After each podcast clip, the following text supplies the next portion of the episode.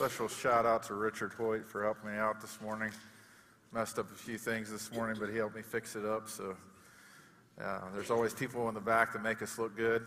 Brandy's back there making me sound good, sound better than what I usually sound like. Thank you, Brandy. Appreciate it.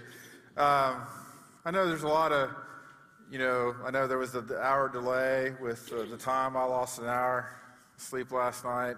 I know you did too. So I know there's that going on. So hopefully you don't fall asleep during my message.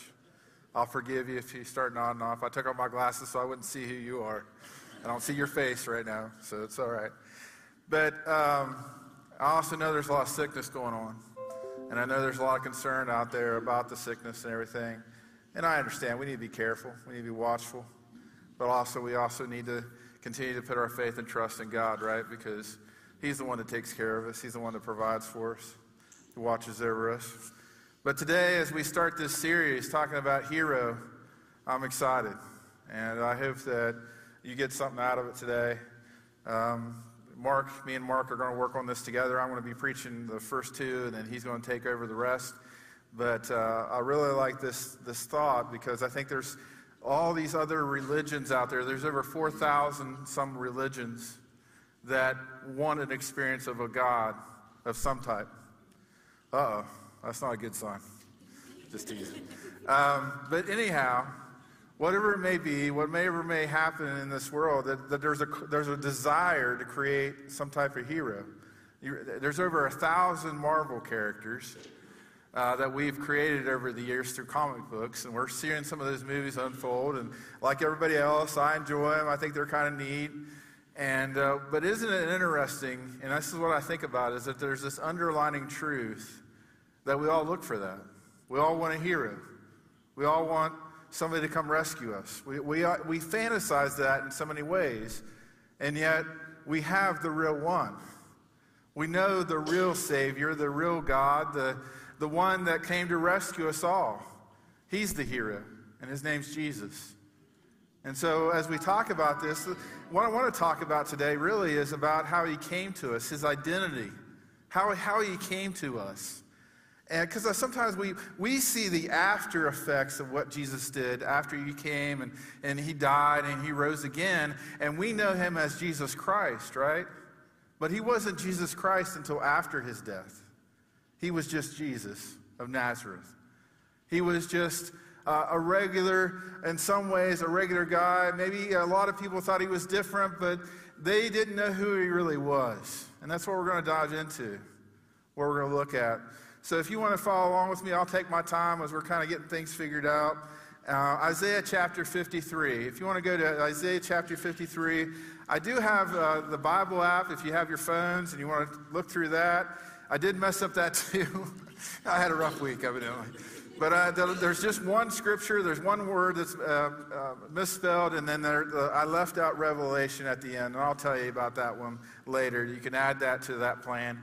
But all the other scriptures should be all right. Well, should be all right. Well, I'm not going to guarantee it. Isaiah chapter 53, this is what it says He grew up before him like a tender shot, and like a root out of dry ground. He had no beauty or majesty to attract us to him, nothing in his appearance that we should desire him. He was despised and rejected by mankind, a man of suffering and familiar with pain. Like one from the people who hide their faces, he was despised, and we had, low, had in low esteem. One of the things I want to share with you today is that Jesus didn't come in all of his glory or all of his power. There was no beauty, there was no majesty that he came with. He came as a, a tender shot, which the idea with that is that he came very vulnerable, very innocent to us. And there was no, no looking at him, you would not say, This is going to be the savior of the world. It's not like Superman, which I grew up looking at Superman. My first uh, movie I remember going to at the drive in was to see Superman, and Christopher Reeves is always my Superman. I mean, he's he was just great, right? But this is so much bigger than Superman. But as Superman had the identity of Clark Kent, and he kept his identity as Superman a secret, Jesus came not as the Son of God with all of his power, with all of his glory, with all of his might, with all of his beauty, with all of his majesty. He came as a regular person. And it says here, there was nothing about his appearance that would have drawn us to him. There was nothing that you would look at and say, This is somebody I want to follow. This is somebody that, that's nice in his appearance, that looks great. You know, the pictures that we have of Jesus are probably not accurate. One, a lot of the pictures have blue eyes, and we know that if he was an Israelite, he probably wouldn't have had blue eyes. And he doesn't have this flowing, uh, nice, beautiful hair like we have in so many pictures, like he just came from a salon or something. Jesus was rugged. The, the world at that time was rugged. And Jesus didn't come in a way that you would be like, that's Jesus. He came as, as vulnerable, innocent, just right there for him to be just plucked out. And he came to the world in such a way to show us the way.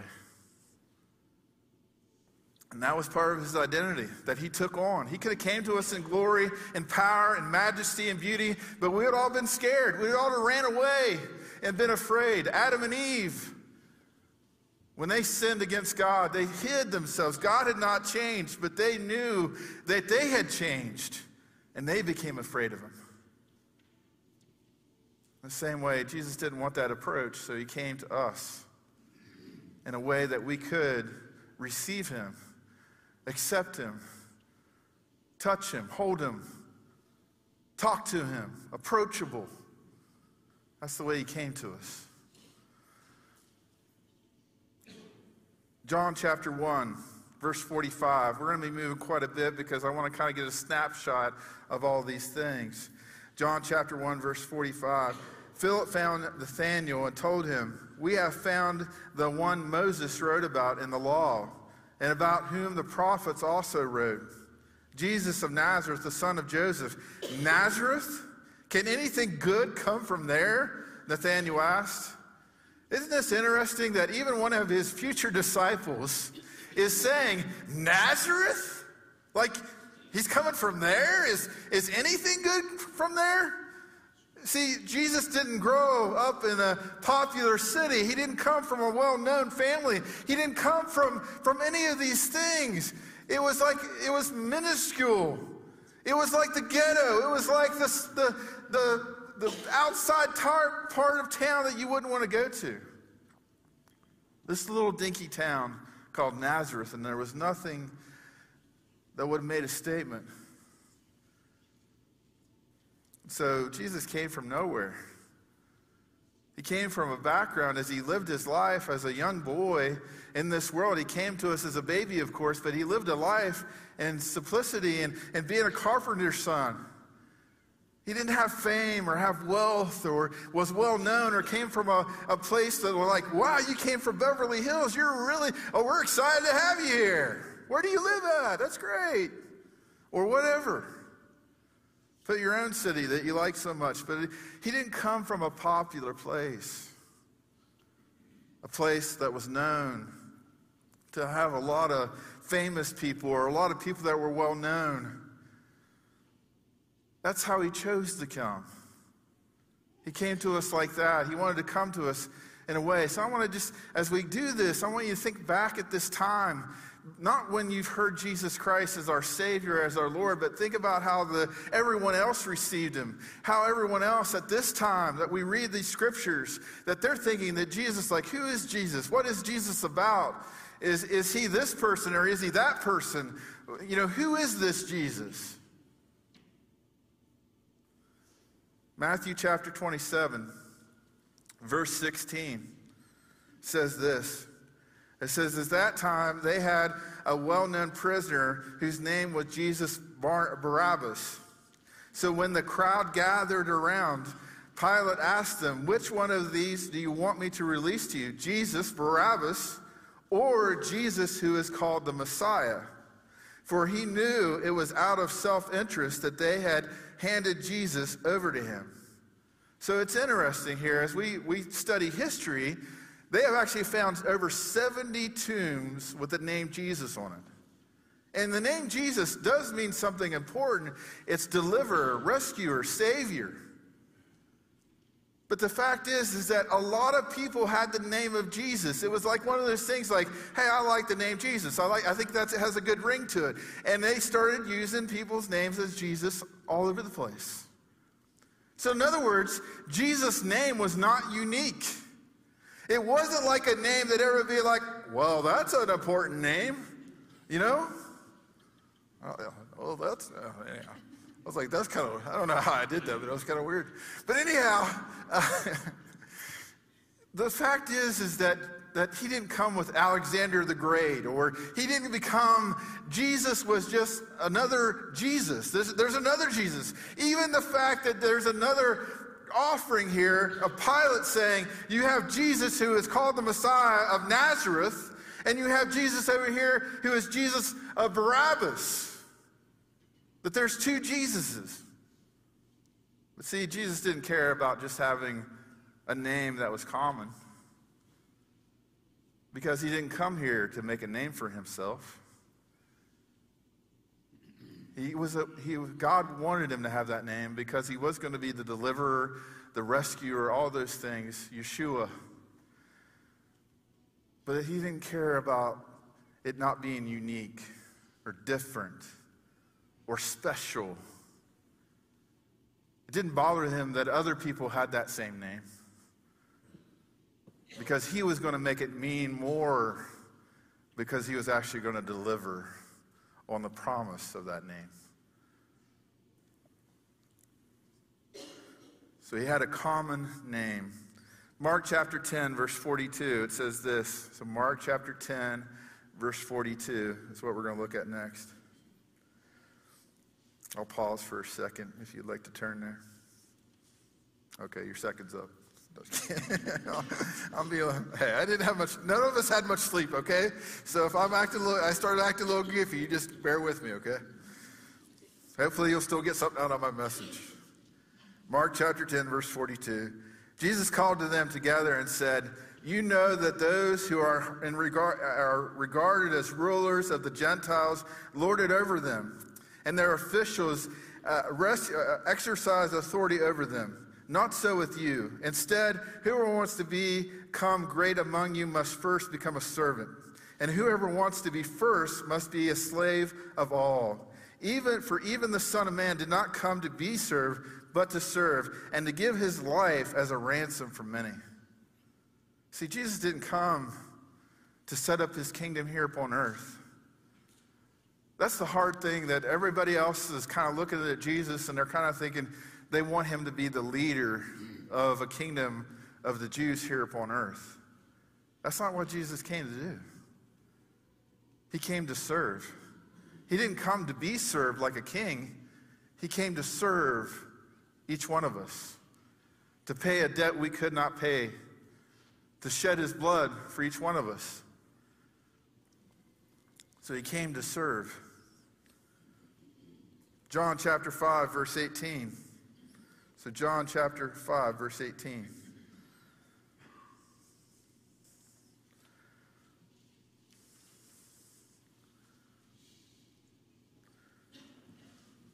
For this reason, they tried all the more to kill him. And not only was he breaking the Sabbath, but he was, also, he was even calling God his own Father, making himself equal with God. Jesus gave them this answer Verily, truly, I tell you, the Son cannot do anything by himself. He can only do what he sees his Father is doing. Because whatever the Father does, the Son also does. For the Father loves the Son and shows him all that he does. Yes, and he will show him even greater works than these, so that you will be amazed.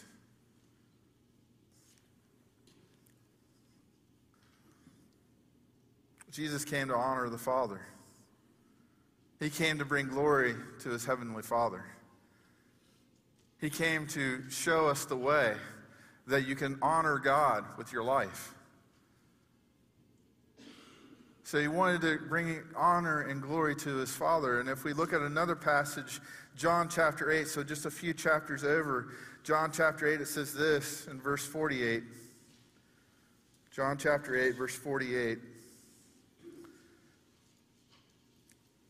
The Jews answered him, Aren't the, we right in saying that you are a Samaritan and demon possessed? I am not demon by, possessed by a demon, said Jesus, but I honor my Father, and you dishonor me. I am not seeking glory for myself, but there is one who seeks it, and he is the judge. So again, Jesus is just saying, I'm here to honor the Father. I'm here to serve. I'm here to make a difference in the lives of people. I'm here to represent my Father and serve Him. I think about all the things that Jesus could have done, all the things that, that he went through, and how tempting it must have been to just say, here, here I am, see me for what I am. But it's almost like if we go back to that Clark Kent thing, you know, with Superman, he didn't want to show his full, true identity to us at that moment because he came for a different purpose. He came to lay down his life for me and you. That was his mission. In other words, there was no, he was not an author. He didn't write an autobiography. He didn't make a statue of himself. He didn't, he didn't have chariots. He didn't have anything, really. Hardly any money. Judas made sure of that. Thank you. Thank you. I appreciate it. Uh, but he came to serve. He came to make a difference. He wasn't about making a name for himself. He came for a mission and a purpose. And he was here to honor his father with his life. Matthew 16, verse 13, it says this He asked his disciples, saying, Who do men say that I am? The Son of Man am? So they said, Some say John the Baptist, some say Elijah, others say Jeremiah or one of the prophets. He said to them, But who do you say that I am? Simon Peter answered and said, You are the Christ, the Son of the living God. Jesus answered and said to him, Blessed are you, Simon Barjona, for flesh and blood has not, has not revealed this to you, but my Father who is in heaven. Think about that for a second. Jesus is trying to get a pulse of what people think about him. He's asking, What are people saying about me? Well, some say you're a prophet. Not really sure which one, but you're a prophet. Maybe you're Jeremiah. Maybe, maybe you are uh, Elijah. Maybe, maybe you're John the Baptist who's come back from being beheaded and you're, you're John the Baptist. and we see other cases like the scripture I read a little while ago that some thought he was possessed by a demon. There's a lot of confusion during the life of Jesus who he is. They don't know for sure. In fact, what we read there was even all of his disciples were having the same kind of questions because the way Jesus interacts with them. Because he recognizes that Peter did not know that himself. What does he say there? He says, You don't know this because of flesh and blood, because of you. You've been revealed to this by my Father in heaven who's revealed this to you. The only reason you're able to say that I am the Messiah is because God revealed it to you. God just now spoke to you and told you that I am the Messiah. You did not really fully accept this yet until now. Think about how hard it must have been. Isn't like sometimes even me, we get prideful. It's like, my name is this. I live at this house.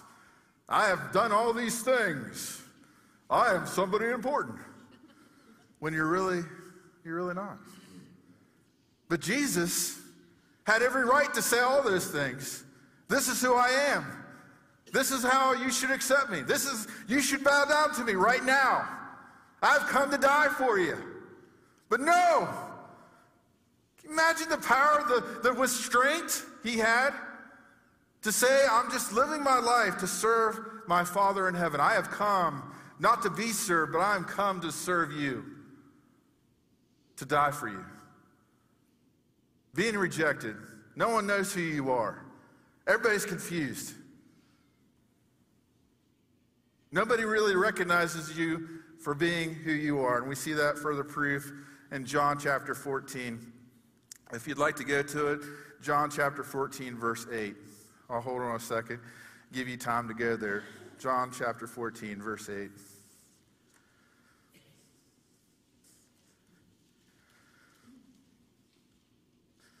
Philip said, Lord, show us the Father. That will be enough for us. Man, this, this cuts Jesus deep. Jesus' response to this is powerful to me. Don't you know me, Philip? Don't you know me, Philip? Don't you know me, Philip? Even after I've been with you such a long time, anyone who has seen me has seen the Father. How can you say, Show us the Father? How can you even ask that of me when you've been around me for such a long time? How can you ask me to show you the Father when you've been with me all these years? Continuing on. Don't you believe that I am the Father and that the Father is in me? And the words I say to you, I do not speak on my own authority. Rather, it is the Father living in me who is doing his work. Believe me when I say to you that I am, my, I am in the Father and the Father is in me. Or at least believe on the evidence of the works themselves. Do you hear that? He's saying, even if you don't accept me as your Messiah, even if you don't like the way I look, or like the what I've done, or my name, if you don't like me, look at my works. Look what I've done. If you can't believe, if you can't wrap your head around me being the Messiah and me being God's Son, look at the things I've done. Look at the works I've, I've, I've, I've completed, I've healed, I've touched, I've raised the dead. Believe on those. Wow. Man, it must have been so hard for Jesus at times because, you know, he's so close. He wants to show him, he wants him to see. But yet there's such unbelief at times. He's saying, hey, just believe in my works. If you can't accept me, at least believe in the things I've done. At least believe in the things I'm about. Very truly, I tell you, whoever believes in me will do the works I have been doing, and they will do even greater things than these because I am going to the Father. So, who was he? Was he demon possessed? Was he John the Baptist? Was he Elijah? Was he uh, Jeremiah or one of the prophets? These were the questions that all the people, even his own disciples, even the people that were closest to him, still had questions about. This was his identity. A lot of times we just like to go straight to the narrative that Jesus is our Savior, that, that Jesus died for us, and that's all true. That's all very powerful. And I think we need to realize how he approached us how he came to us, how he was willing to let go of all of his glory, all of his power in heaven and come here upon earth to be tempted by Satan, to be led uh, to, to his death for all of us. Mark chapter 14, verse 49. Every day I was with you, teaching in the temple courts, and you did not Arrest me. But the scriptures must be fulfilled. Then everyone deserted him and fled. A young man wearing nothing but a linen garment was following Jesus. When he, they seized him, he fled naked, leaving his garment behind. I don't know about you, but I always thought that was a peculiar scripture to include there. That this one young guy just lost his, you know, just took off and he was naked. But that shows the situation here that Jesus was just deserted. He was left. That Jesus had followers, yes. But when it came down to it, when the moment came, that they just took off and left him. They were scared when the temple guards came and arrested Jesus, and they were terrified. They didn't stay with him. I always thought about this, and one of the scriptures that just touches my heart is when Jesus had no one to stay watch with him and pray with him. It's like, man, I, I wish I could have been there and, and pray with him, and, and I wouldn't have fallen asleep. But you know what? That's probably a lie. because I live in the flesh. And I probably couldn't have stayed up either. Everyone deserted Jesus. Everyone left. His closest disciples, John, Peter, James, they just took off. They weren't this proud rebellion that was going to start. There was no, no need for them to come with him at swords and knives, trying to arrest him. That's what he's saying. I've been with you, I've been among you, and now you choose to come in darkness to come and get me? When you could have seized me at any opportunity you wanted, and I would have willingly came and went with you? That's how Jesus came to us. He didn't care that he was going to be deserted. He didn't care if anybody else knew who he was or anybody stand with him and say, Hey, I'll die with you. I'll stand up for you, Jesus. He had no one to stand up for him. He was led to a lamb like a slaughter. He had no one that had his back. But That was the identity he was willing to take on for all of us. He was willing to take that identity and say, I'll do that for them. I'll be a hero. Nobody else, no support, no fanfare, no claps. You know, he came in Jerusalem just a week before this, and everybody was excited. Here, just a little bit longer, and a few days later, no one, not even his closest followers, are with him. They desert him.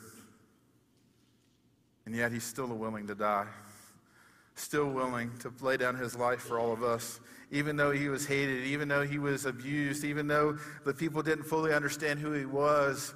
It didn't matter. He didn't come for that. He didn't come to make a name for himself. His purpose in coming was to show us the way and to lay down his life for us. It's amazing that we only hear about a few people that started following him and about 500 people that saw him alive after his death, but then it explodes.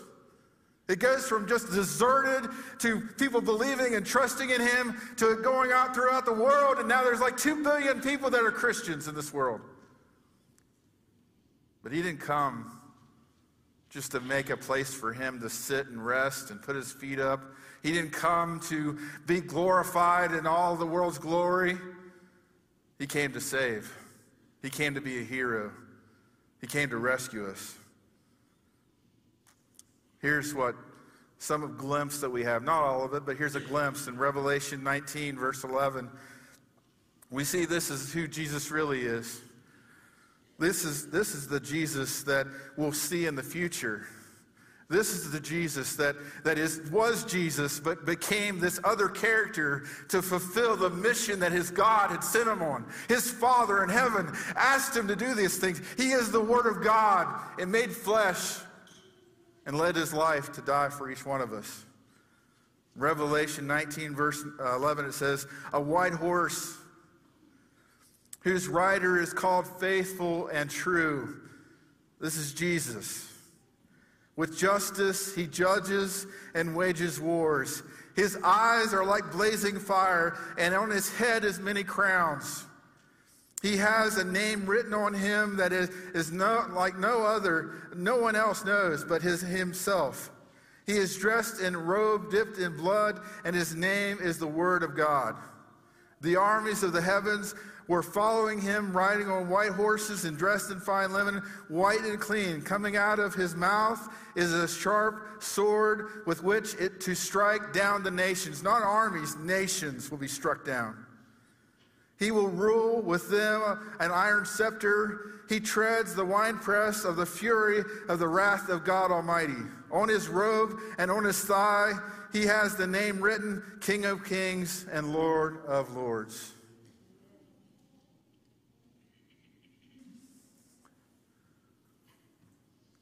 So one day we'll see him in all of his glory. One day we'll witness. Aren't you? Wouldn't that be so awesome? I mean, it's going to be, it's just going to be so amazing just to come into his presence and see him.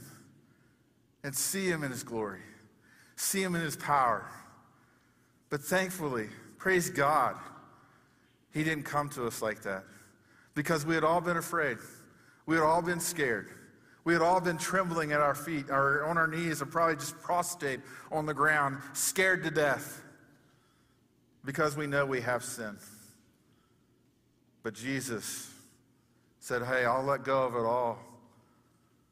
I'll create this identity of Jesus and I'll be this person to show him the way that I'll take all my majesty, all my power, all my glory, and I'll take all that off and I'll come as Jesus. And I will die for their sins. This perfect and spotless lamb, and I'll lay down my life for them. But he didn't lay it down forever, did he? He's picked it right back up because he was able to conquer death, hell, and the grave. And he stands at the right hand of God. So, in this message series, what I would like for you to get from this is this is that Jesus' approach was to be approachable. Jesus wanted you to know that you could come to him. And I think we sometimes push all the years that we read about Jesus and we just push it all together. And we also take our perspective and look at Jesus from this side of what we've seen. But I want to challenge you this week, and I want to encourage you because there's more things that we can look at or talk about, or you can send me. So I want to encourage you to send me if there's a scripture that touches you and speaks to you about this Jesus who came so innocently as a tender shot, who had no beauty or majesty or had all these things, but came to serve and came to honor his Father. I want you to share those things with me because there's way more. I could have done two messages or three messages just on this because there's so much there of how he was humble, how he was loving, how he was caring, how he touched the leopard, the person with leprosy, how he spoke to those people, how he had compassion on Jerusalem, how he cared for those. He came so that we could receive him. And he didn't come to make him become this great person, did he? He didn't. It's just amazing. He came to serve, and his name is well more well known than any other.